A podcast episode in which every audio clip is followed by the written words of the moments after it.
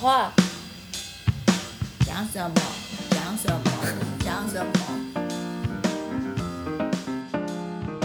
各位听众，大家好，欢迎收听《Sky in the World》再次的播出。我们今天是人物专访的单元，我们今天非常高兴的可以请到一位在荷兰工作的朋友。来跟我们分享他的经验，他的人生。那今天很特别，我们的主持人有两位，除了我之外呢，还有我们的豆豆，这一次也出现在人物专访里头。来，豆豆跟大家打声招呼。大家好，我是翘班的豆豆。那你的发文呢？这没关系，下次再再回来。好，那我是墙边喊走 s p 吗？我们要介绍的这位来宾呢，他叫恩怡，他现在在荷兰工作。来，恩怡跟大家打声招呼。大家好，我是恩怡。恩怡的声音很好听哈，我是在这个恩怡的脸书上呢跟她认识的，也不是认识啦，我就是崇拜，就看到她的文章实在是太好看了，所以就想说可不可以邀请她跟我们分享一下她的人生，因为她的人生看起来也是很精彩。恩怡跟我们介绍一下你现在从事的是什么工作好吗？我现在在荷兰的奈梅亨大学。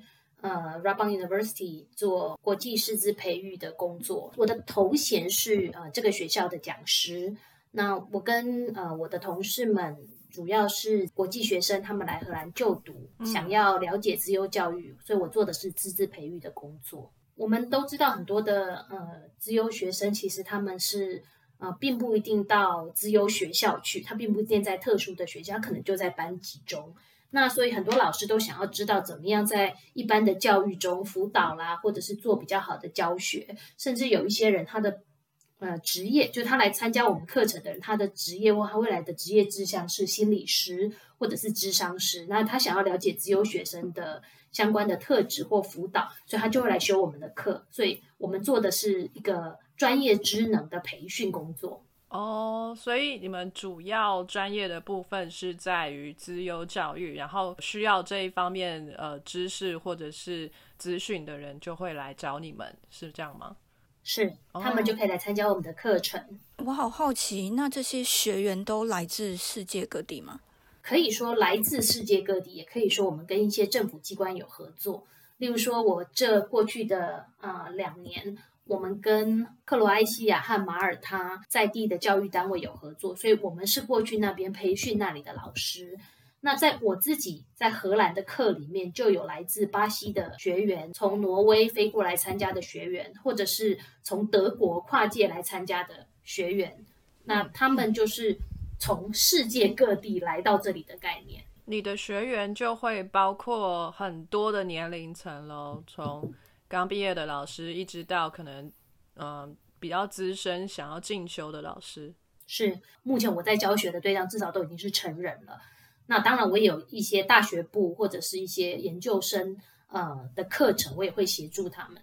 嗯，那这样的资优教育是一般都是在中小学的阶段吧？来参加我们的学员的老师，大部分都是从事。中小学阶段相关的工作，包括老师或者是心理师。嗯，但是我们实际在呃教学或者是分享的过程当中，我们也有接触到一些人是荷兰所谓的 life coach，那他们本身也会做成人的辅导跟协助。你的资优特质并不会随着你变老就消失啦。你可能还是有这些特质，你可能还是因为你的先天的这些资优特质，你可能会在生活上或者是在人际上面，或在各项的事情上面需要不同的协助。如果你本身是做呃所谓的助人专业的工作者，例如资优的 coach 或者是心理咨商师，你可能也会来修我们的课。好帅哦！所以资优的人会有什么样不一样的人格特质啊？就是像《The《Big Bang Theory》里面的 Sheldon 一样，很没有同理心，很叽歪吗？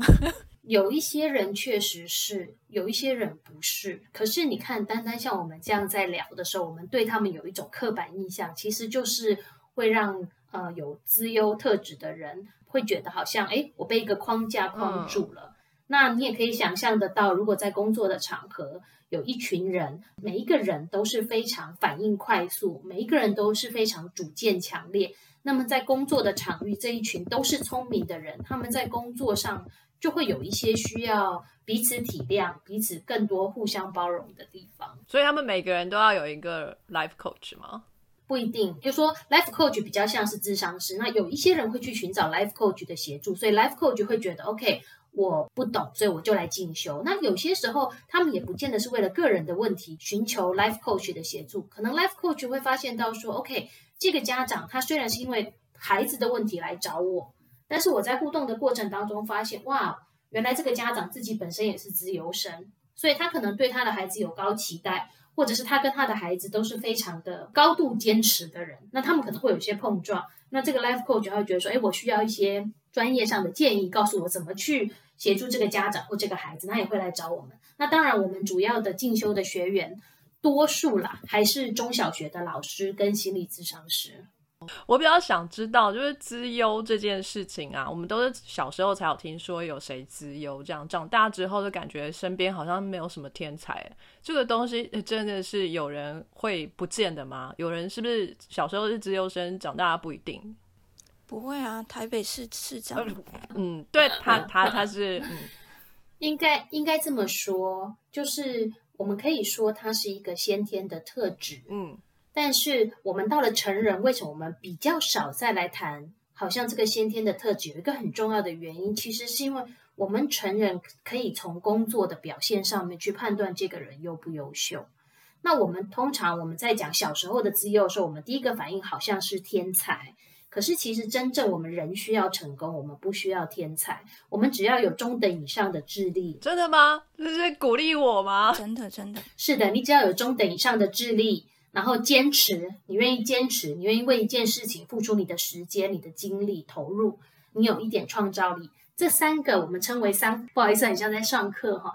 这个我们在自由教育称为三环模式，你中间交错的交交接的这一块呢，三个圆圈圈交接的这一块呢，其实就是成功者的特质。那我必须说，我觉得呃，这也是一个很有趣、很有趣的议题，就是如果你今天没有在职场上，做出什么成就？你是一个成人，那你还是资优生吗？我们可没有听说过资优家庭主妇啊，我们可没有听说过资优家庭主妇啊，资优奶奶或资优阿公，我们好像不这样称他们。可是他的这个聪明或者他的能力其实不会消失的，只是说他可能社会上到了我们成人之后，我们社会其实有一些既定的价值。那这些价值，我觉得，嗯，其实是框架。它虽然很容易。帮助我们判断事情，我觉得一个一个框架的东西帮助我们判断事情的快速，其实也是有用处，它有它的用处。但是同时，它也会框限出我们对于人的想象。事实上，资优的特质并没有消失。我们现在比较清楚，或者我们比较多采用的观点，其实就是发展你的潜能，发展你的才能。所以，就像我回到我最早讲的，你有中等以上的智力。然后重要的是培育你呃学习的态度，能不能坚持，能不能把生活中重要的事情区分开来，投入在你有兴趣又有能力的事情上面。然后还有就是你遇到挫折，嗯，怎么去调试这个心情？那我们现在比较多是做这个部分，觉得也是长大之后大家就不会集中就是做一个比较啊。我必须诚实的说，我觉得长大之后比较更多了。只是我们的比较是更多元的。小的时候呢，我们比什么？我们其实就是比国语啊、英文啊、数学，这个很好比。大家都做一样的工作，就是我们都在考国文，那我们就有一个分数，我们就比。那我们都在做数学，我们就有一个分数，我们就比。那成人之后，其实第一，大家都在做不同的工作，你可能跟你领域里面的人比，那可能大家会比薪水，或者是大家会比职称、头衔。那大家会比呃家里整洁的程度，我们其实还是在比较，对不对？还是在比较啊。但我想要说的是，因为以前可能在学校就有一个大家一起的成绩，所以很好比。对，那现在只能自己放在心里比，就是。就是一个不够公正 客观，所以 如果没有公认的话，那也选不出那个什么资优什么什么。我不要参加比那个房间整洁的比赛，我要退出。我也不行，不要，我要比那个房间最乱。所以其实那些特质还是没有消失啦。一个人他的思考能力或反应快，如果他一直有在呃充实这方面的知识，他可能到了成年还是反应非常快啊。嗯。我知道的也是刻板印象啊，就是些天才啊，他们可能就是在某方面很天才，但某方面也是很白痴啊。比如说，呃，他可能是数学天才，可是他是生活白痴，会不会很多是这样子的状况啊？要需要很多其他的辅导，这样。我觉得要看生活白痴的定义是定义到什么地步。嗯，事实上，我不知道什么叫做极端的天才，但我的身边有学者是得到知名奖项的大学者，他们的生活能力也都很好啊。但是，人一天的时间就这么多，如果你一天的时间有百分之六十、七十都投注在某个专业领域，那么你对于其他领域的理解可能就没有那么好。他们也许是也很能自理，能够维持家里的整洁，呃，能够煮饭给自己吃。但你要说是不是他们又可以成为好的厨师，就可能又没有那么有时间这样子。例如说，我认识一个很优秀的教授，他也很喜欢运动啊。那他最近还买了一艘船呢，就开船。所以大部分的人都维持着还不错的状态。那当然还是有一些人，他其实是很专注他在他自己的领域，但他其他的部分就没有那么的了解。那也要看他有没有兴趣。就如果他对生活也很有热情的话，他可能会想很多办法找出时间来，或是他的能力就是很强。然后人家要解一个小时的数学问题，他只要五分钟解决，他就多了那个五十五分钟可以去玩，或者是他可以把五十五分钟拿去做更高等的数学的习题的练习。那就看他自己的抉择，这样。是，但是你如果到了成人，像你刚才讲的那个状况，就会有一点改变。在成人的世界里面，不会有这种我们同解一题数学的状态。嗯在成人的世界里面，因为你已经比我聪明了，所以你可能在，因为你数理方面比我好，你可能已经是在比较高阶的，或者是比较数学相关的领域。所以你每解一道数学题是我根本无法解决的，那你解一道数学题可能还是要花上一个小时，甚至两个小时，甚至好几十个小时，然后好几十个人一起做这件事情都无法解决，那他还是要花那么多时间在那件事情上面。了解。所以天才也不见得比较多时间，就对。刚才讲的那个特质啊，就是其实有时候我就会在边观察我们研究院的人是不是都比较 不那么外向，资优特质他们或许比较高程度是比较内向的人。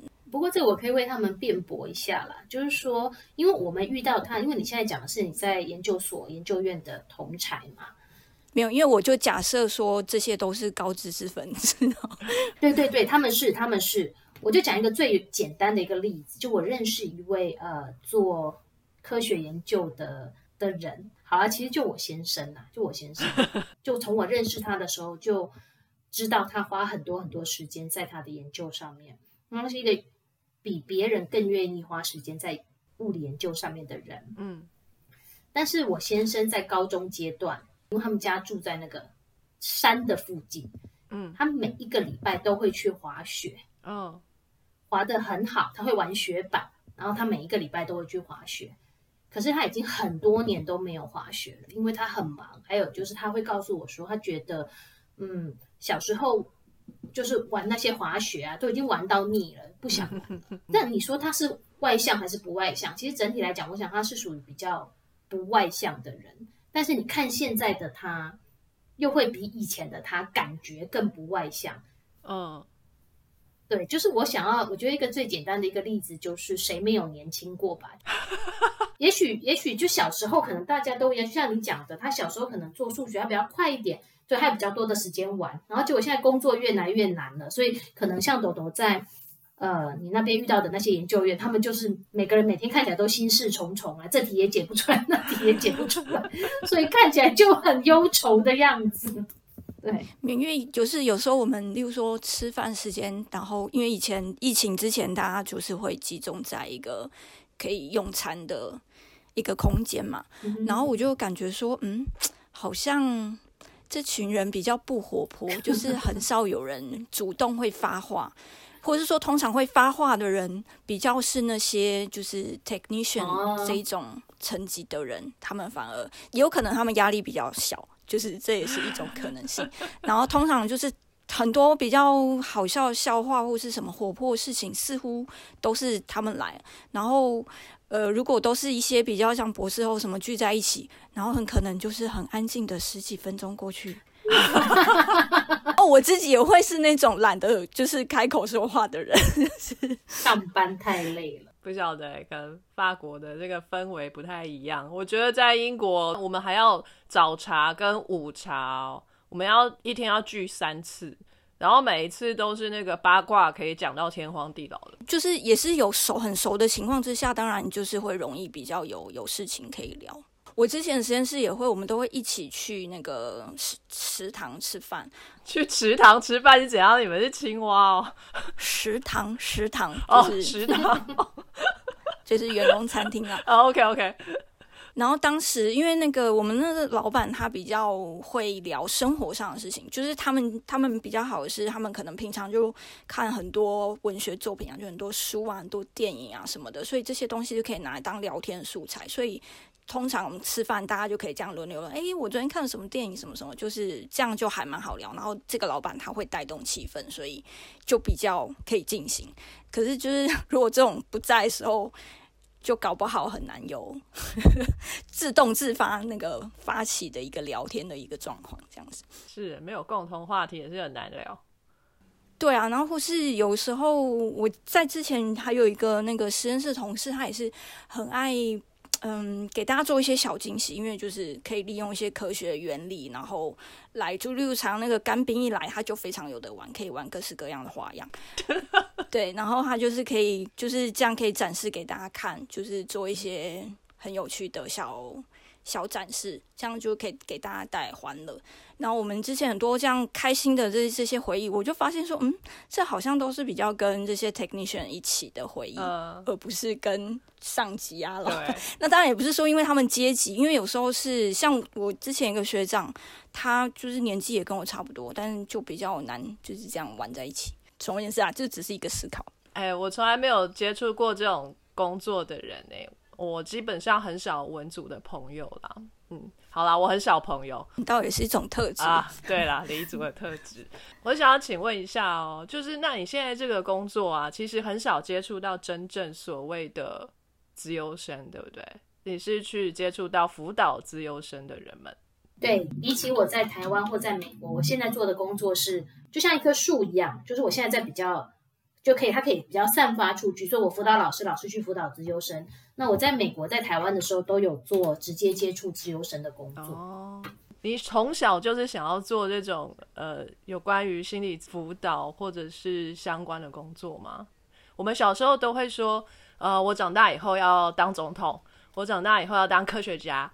那你小时候想当什么？嗯，我其实完全想不起来我小时候想当什么。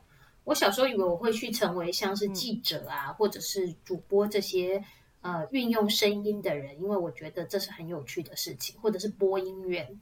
可以，你的声音绝对可以当主播，好听哎。但是没办法，脸太大了会把荧幕整个占住，所以可能不行这样子。有种东西叫广播，比如说我们现在在做的 podcast 就不用看到脸。对，可能只能这就这一种会比较适合我。我并没有想到要去成为一个所谓的研究学者、研究人员。我其实没有想那么远。嗯，我在高中的时候，其实就是像一般的高中生一样，非常挣扎于我的功课。嗯，呃，我那个年代还有联考嘛，我只有在联考的时候考试考完，然后就按照那个分数填，所以我就填到了。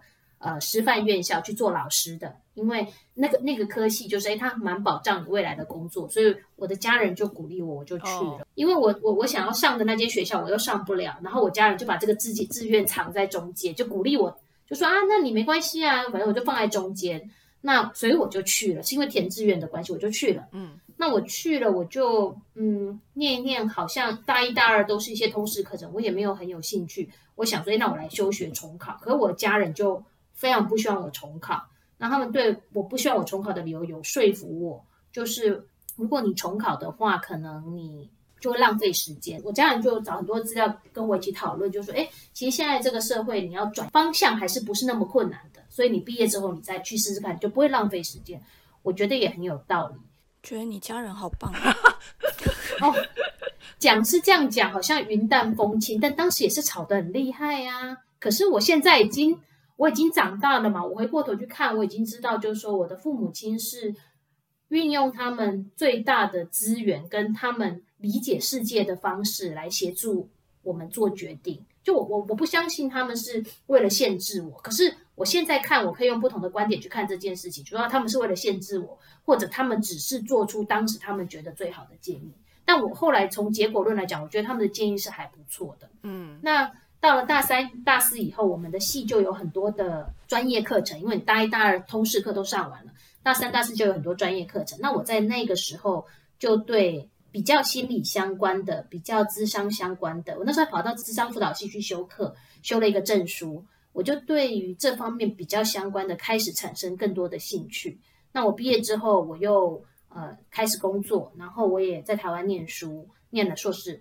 我在念硕士的时候，也遇到很好的老师，他们就帮助我找到我最兴趣的科目。那我是在大概大三、大四的时候开始萌发那种念头，说：“诶，我将来可以出国去念书哦，好像不错。”等到硕士班之后，就更清楚，我想要出国去念博士，所以我就在那时候有这样的一个想法。大一大二的时候曾经想过要休学重考，那是因为你心中有一个理想的科系了吗？也没有，那时候就觉得，哎，好像自己个性也还喜欢接触人呢、因为念师范院校大一、大二其实都是通识课程，什么国文啊、英文啊，还要上一些教学原理比较基础的课程。事实上那时候也没有接触到学生嘛，嗯因为我就觉得这好像不太是我的兴趣。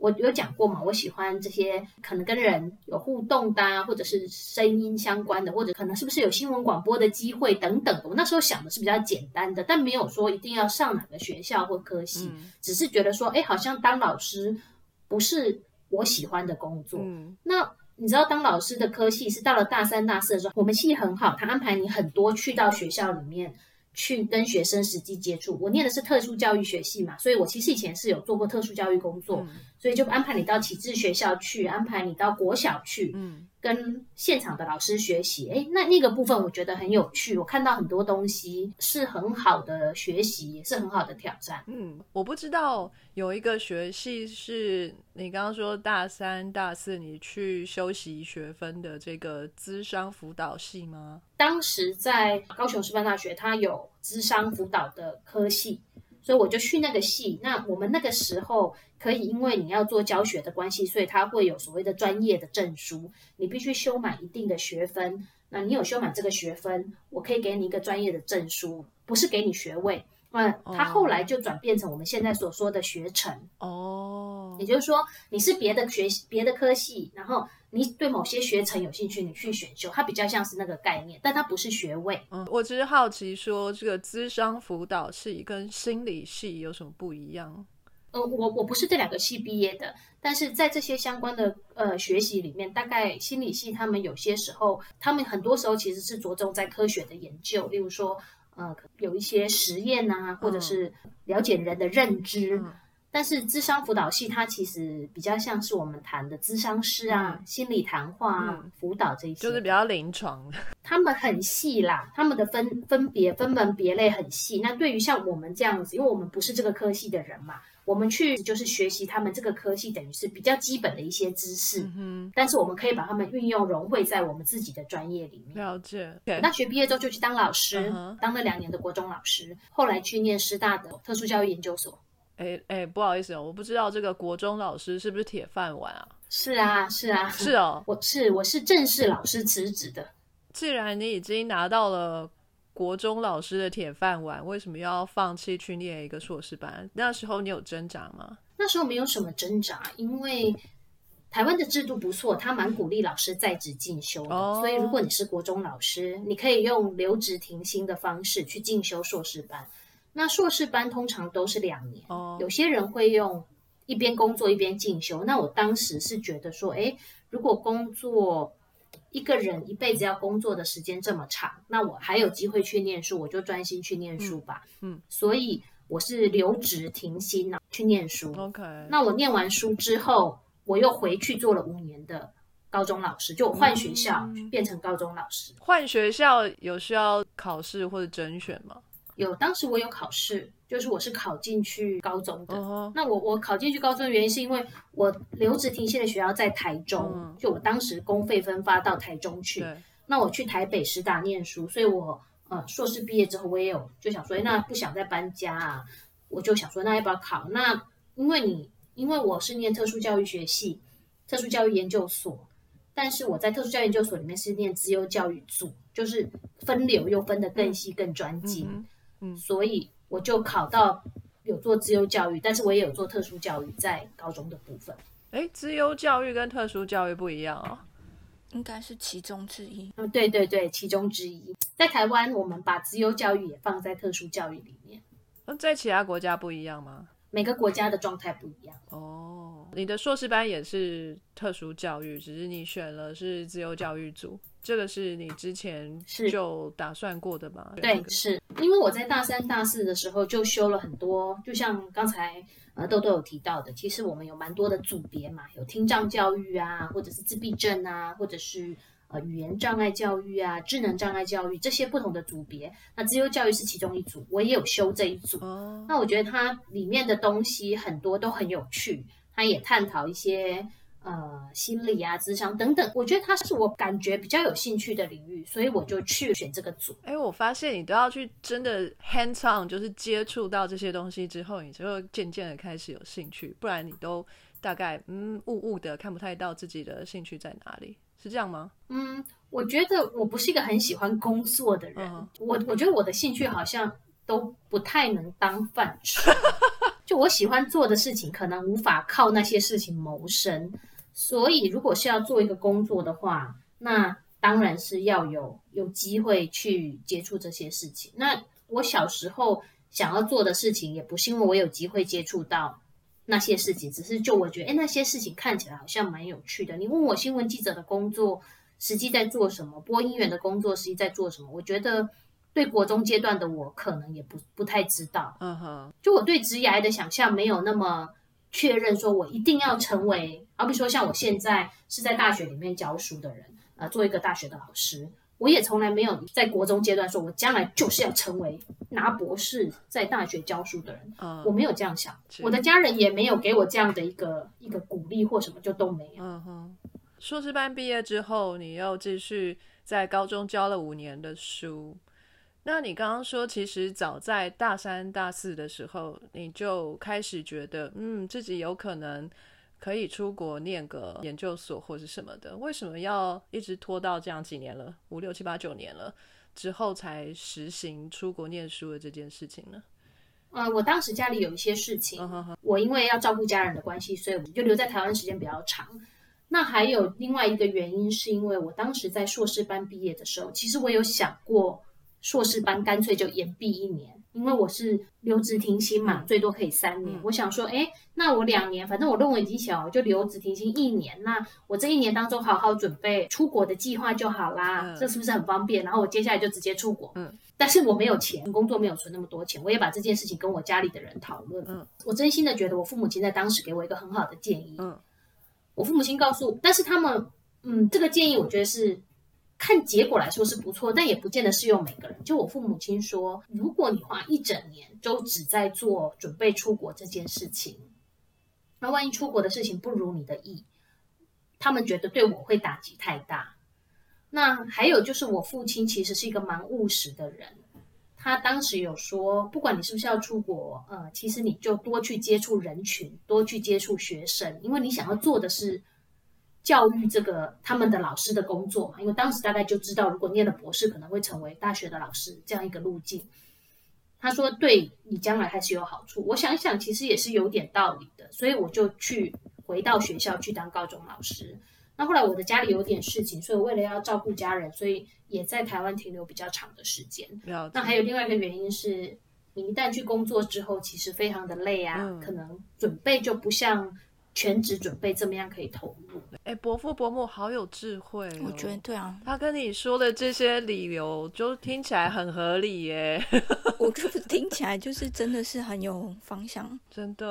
我觉得是现在听起来很合理，而且现在没有跟自己的想法相冲突。那时候会觉得碰撞也非常的多，因为我也有朋友就是两年，然后第三年那他就出去啦。对，那我只能够说，其实这件事情教会我，倒不是我爸妈多么有智慧，因为你知道在当下都会有一些争吵。嗯，我只能说，他让我可以理解到，就是说，OK，其实有些时候你绕一点路，或者是说，其实你有很多不同的方向，可能都会达到一个目标。嗯就这个目标不是只有单一路径，不用太执着。嗯，对啊，太执着，你那个得失心太大的话，其实也不是太好，能影响情绪太多。有时候会很辛苦，对，有时候会很辛苦，而且如果很就是如果是执着，觉得只有这个方向可以达到我的目标的话，那你会把所有在历程当中遇到的人事物，只要是阻挡到你的方向的，你都会视为是一种阻碍。嗯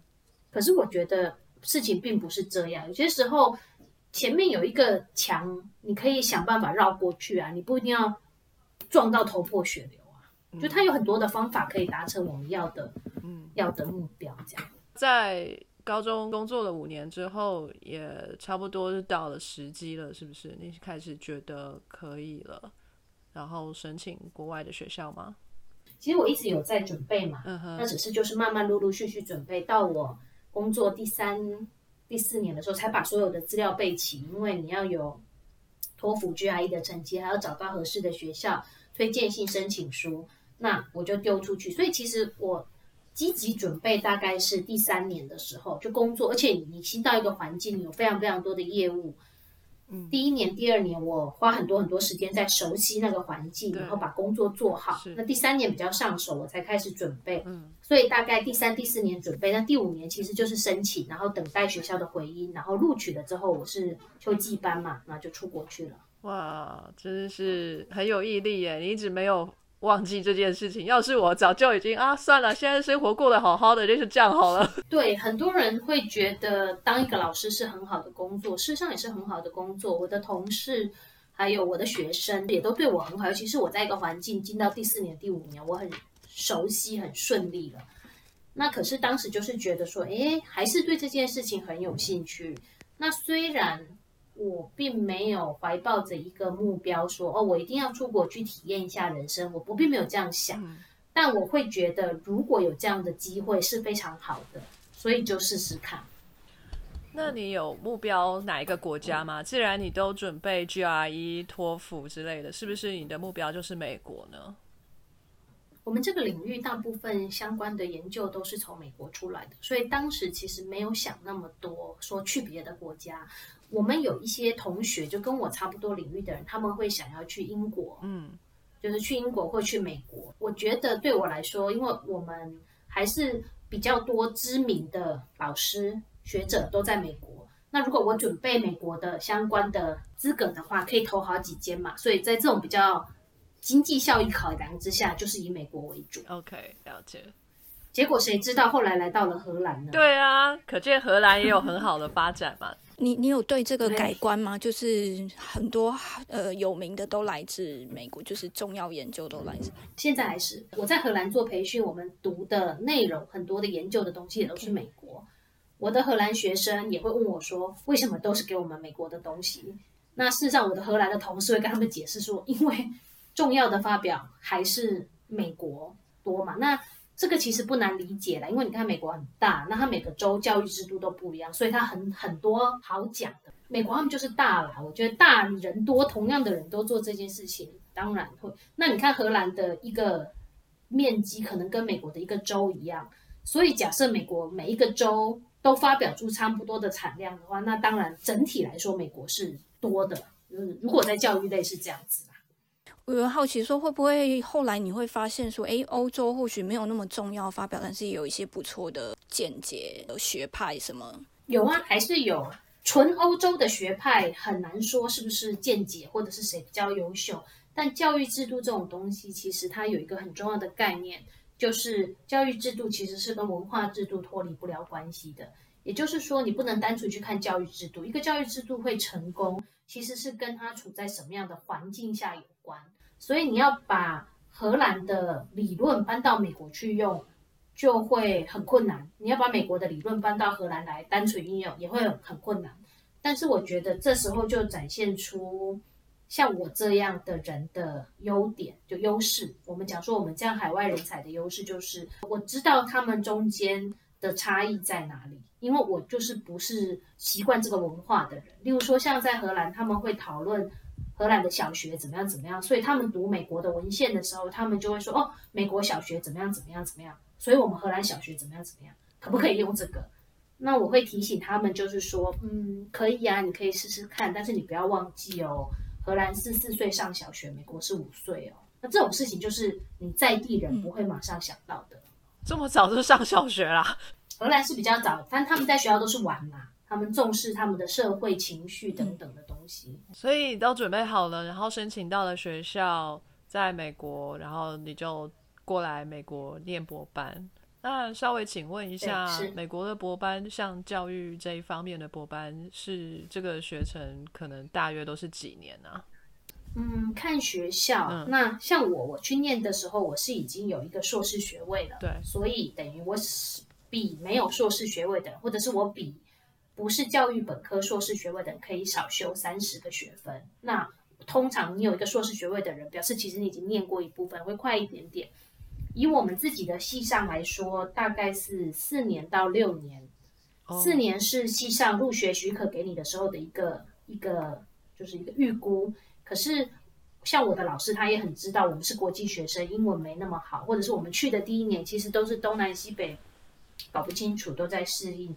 那么，所以我们本来就会念的比较久。那有些时候我们还会技术性的延毕嘛，因为你要找工作。嗯。所以通常都是四年到六年。嗯，呃，在教育领域，那当然有人念的比较久，但是大部分至少都要四年。OK，不好意思，我就是这个没什么朋友，所以我我知道的人就是都做理科的，大概在美国的理科博士，大概前面的一两年是休课的时间，就是会一直休课，一直休课，然后。之后可找一个实验室待下来，然后在实验室就是不停做实验，不停做实验，然后最后有学术上的发表，然后才达到这个要毕业的标准才能毕业。那你们呢？我们的话，每一个科技不一样，就是每个呃同样都是属于教育领域，但是每一个学校每一个呃 program 它的要求是不一样的。那我觉得我的我的我很幸运的一件事情是。我的这个 program，还有我们临近同一栋大楼里面的几个教育相关的 program，他们的标准是一二年级其实都在修课，这个大概没什么好讲的，就修了很多的课。那你通常到三年级的时候，你会考，你会有一个资格的审查，资格的考试。每个学校不一样，我们这个学校它不是要求资格考，不是纸笔考试，它要求你要做一个硕士等级的小研究，就是你要按照研究步骤。做一个研究，有收数据，有分析，然后写成一篇报告，然后你要口试这篇报告，在你的委员里面口试这篇报告，回答问题，你通过，你才能够成为对博士候选人。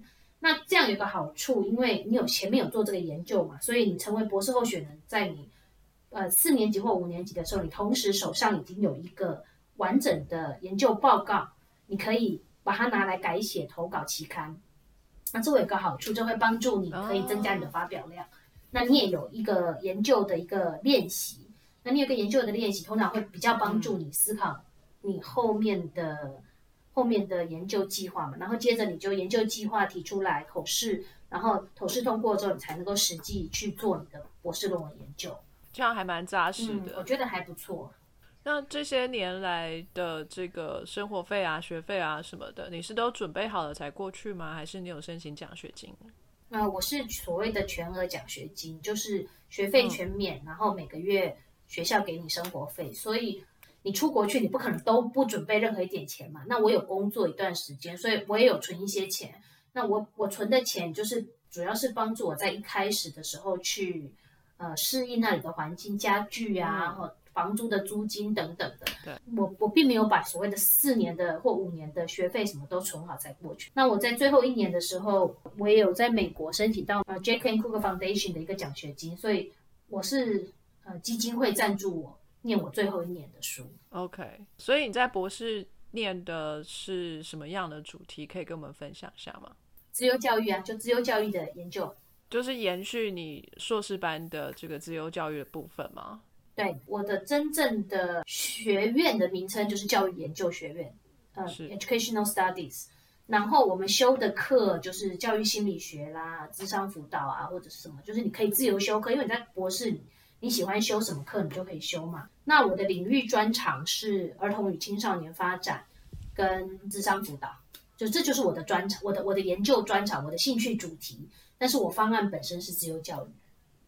哎，所以你们的博士会要写论文嘛？对不对？对，是。也要有发表。但是发表不是毕业条件，每个学校不太一样。那以我们学校来讲，发表也不是毕业条件。教教育学院的部分，那你刚刚提到收数据这件事情，哈，你你们做研究要收数据，是收什么数据？是发问卷吗？看你的主题，你可能是访谈，可能是问卷，可能是心理测验，可能是呃呃资料库里面的东西，学生的全国性的学生成就评量的资料库啊等等。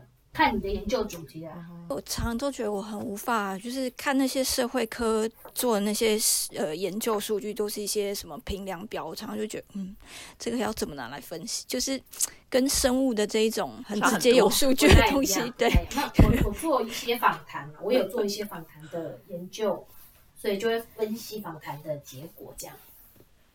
就我觉得这个我真的无法想象。想请问一下，虽然说哈是美国在讲英文啊，那个也是有语言隔阂，但虽然不像豆豆在法国那个法文的那个门槛真的很高。